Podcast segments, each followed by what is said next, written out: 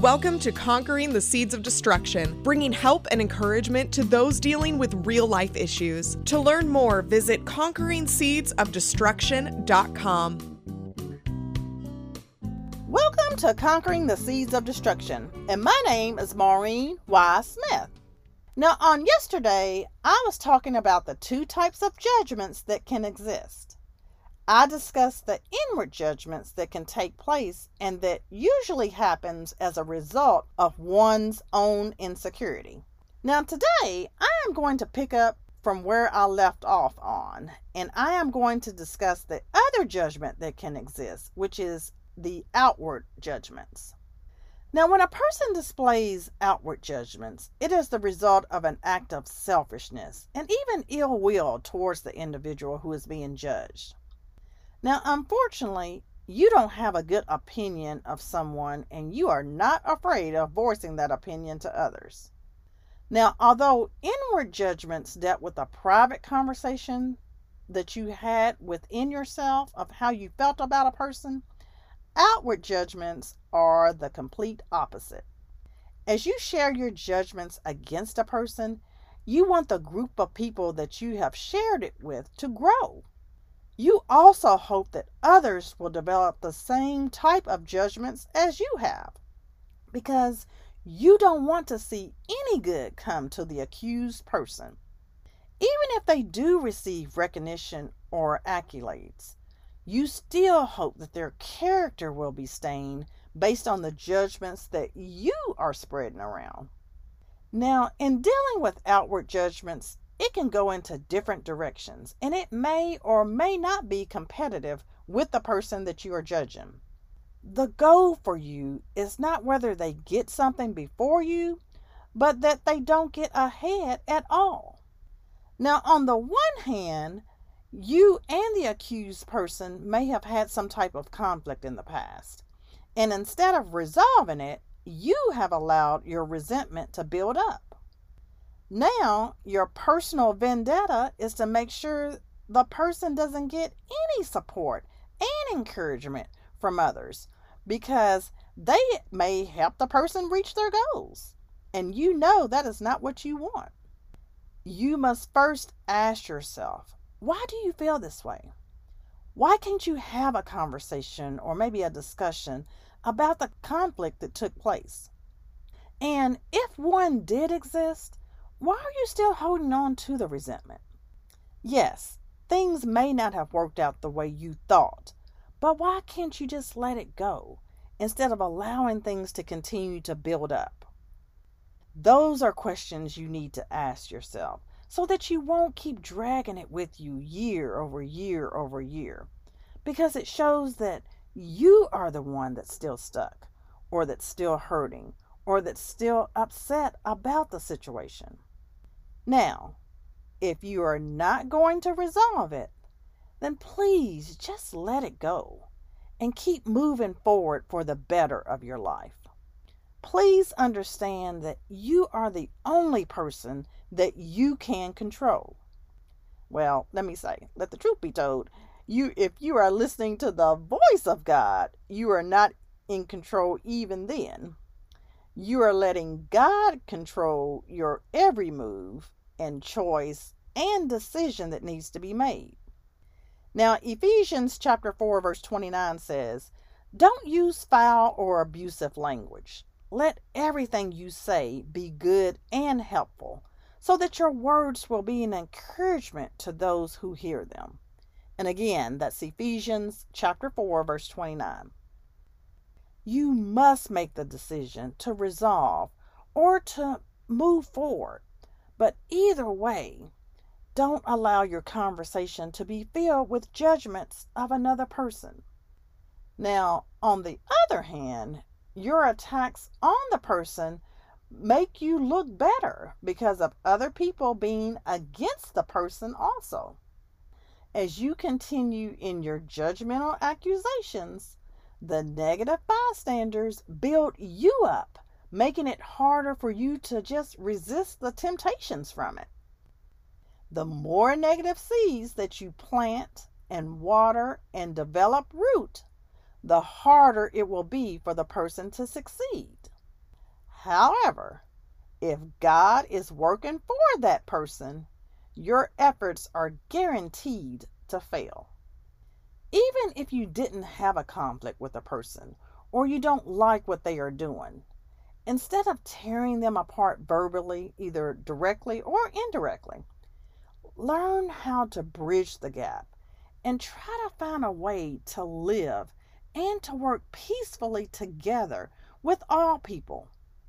Instead of causing division, try to put self to the side and find ways to support the person. Just realize that things that may look easy to accomplish may not be as easy as you think. And the person really needs your support and encouragement instead of your attacks and condemnation. Now, Proverbs chapter 12, verse 18 says, Some people make cutting remarks, but the words of the wise bring healing. Now, when you look at this scripture, are you allowing your words to be wise enough that they do bring healing? Or do your words actually bring the cutting remarks, as Proverbs 12:18 says? Now, I know some things can happen and it bothers you or it rubs you the wrong way. And sometimes it just hurts just real deeply. I'm not saying that things won't happen, and there will be some people that will do things specifically to you. However, you have to find a way to process the information to get through it. Now, on page 273 in the book, I share with you seven questions to ask yourself in dealing with your outward judgments towards someone. Now, here are a couple of the questions.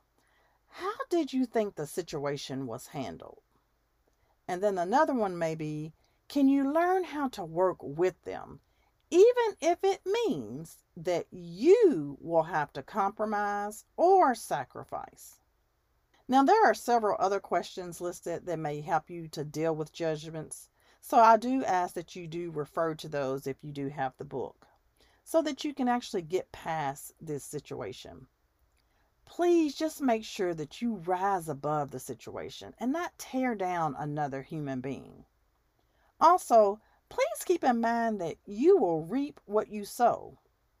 Now, most people think that if they inflict hurt a certain way on someone, that the exact same hurt will come back on them.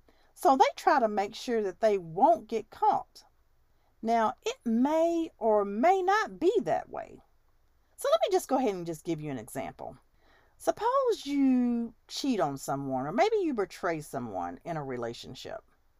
Now, you may have hurt someone deeply, but you feel that you won't get hurt back like they did because you're not going to open yourself up for someone to cheat or betray you, nor will you allow yourself to get that close to them. So you actually feel safe in the situation. However, the one thing that does have your heart that could be a job that could be a business that could be maybe personal hobby that you have whatever the case may be as time goes on you find out that someone has been either cheating or betraying your business or they've done something to your hobby or something has happened and it has affected you so deeply that it may have even affected your financial outcome. Now, as a result, it has hurt you at your core. Now, you do not understand how it could have happened and why they did what they did to you, and you are just deeply hurt by it.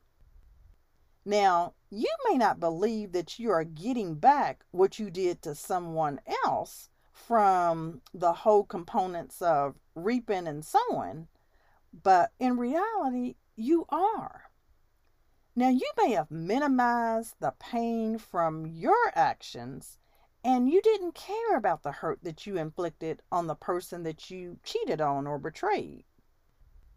Now, moreover, someone else minimized your pain from their actions that they did to you and they didn't care about the hurt that they inflicted upon you. Now, you sowed into the action of cheating or betraying with one person, and you actually reaped back the action of cheating by someone else. And they did this to you. Granted, it may not have been done in the exact same way as you had done it, but it still allowed you to feel the same type of pain. The only way it was going to be felt by you was by you feeling it from something that was close to you. So, another relationship may not have been important to you, but that actual job or that business was. So, all in all, if you plant and water seeds that are stemmed from the enemy, he will also use you to help his mission on someone else, and it will be coming back towards you. So please make sure you are being true to who God wants you to be and not allow your selfish nature to get the best of you. So let's go ahead now and look at our example with Joseph and his brothers with outward judgments. So Genesis chapter 37, verses 9 through 20 says, Then Joseph had another dream and told his brothers about it. Listen to this dream, he said. The sun, moon, and eleven stars bowed low before me. This time he told his father as well as his brothers, and his father rebuked him. What do you mean? his father asked. Will your mother, your brothers, and I actually come and bow before you? But while his brothers were jealous of Joseph, his father gave it some thought and wondered what it all meant. Soon after this, Joseph's brothers went to pasture their father's flocks at Shechem. When they had been gone for some time, Jacob said to Joseph, Your brothers are over at Shechem with the flocks. I'm going to send you to them. I'm ready to go, Joseph replied. Go and see how your brothers and flocks are getting along, Jacob said. Then come back and bring me word. So Jacob sent him on his way, and Joseph traveled to Shechem from his home in the valley of Hebron. When he arrived there, a man noticed him wandering around the countryside. What are you looking for? he asked.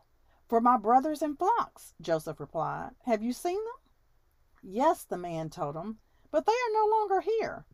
I heard your brothers say they were going to Dothan. So Joseph followed his brothers to Dothan and found them there. When Joseph's brothers saw him coming, they recognized him in the distance and made plans to kill him. Here comes that dreamer, they explained. Come on, let's kill him and throw him into a deep pit. We can tell our father that a wild animal has eaten him.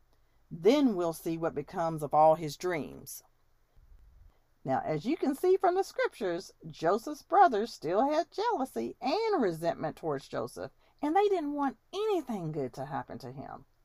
As time went on, you can see in the last verses that they had made a judgment call with each other to kill him and to make sure that everyone was in agreement with the plan, even with what they would tell their father, especially since they knew he had a close relationship with Joseph.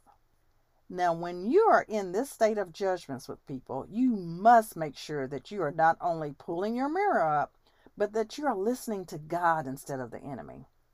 The enemy wants you to keep this level of opposition with someone because it causes division instead of unity. If you can take a step back long enough to observe what you are doing, you will be able to see how this is not what God would want you to do. God is still there, and He has something just for you to do for Him. You must stop allowing the enemy to trick you into thinking that God is not in your corner and that God is not going to allow you to win. When you listen to the enemy, you keep forming these negative views and judgments, mainly because of the lack of things progressing in your life. Please don't keep listening to it. If you do, the enemy waters this last root from the seed of jealousy, which is the root of vengeance, which I will actually have to discuss tomorrow. So please come back and see how things unfold and what God will do in our lives as we are conquering the seeds of destruction. Take care and stay safe, everyone. Bye bye. Public author and speaker Maureen Y. Smith brings help and encouragement to deal with real life issues, giving you permission to live the life of abundance that God wants you to live, allowing peace, joy, and freedom to reign in your life. To book Maureen at your next event or small group, email conquering seeds of destruction at gmail.com. And to follow Maureen along in this journey, purchase your discounted copy of Conquering the Seeds of Destruction book and workbook at conqueringseedsofdestruction.com. That's conqueringseedsofdestruction.com.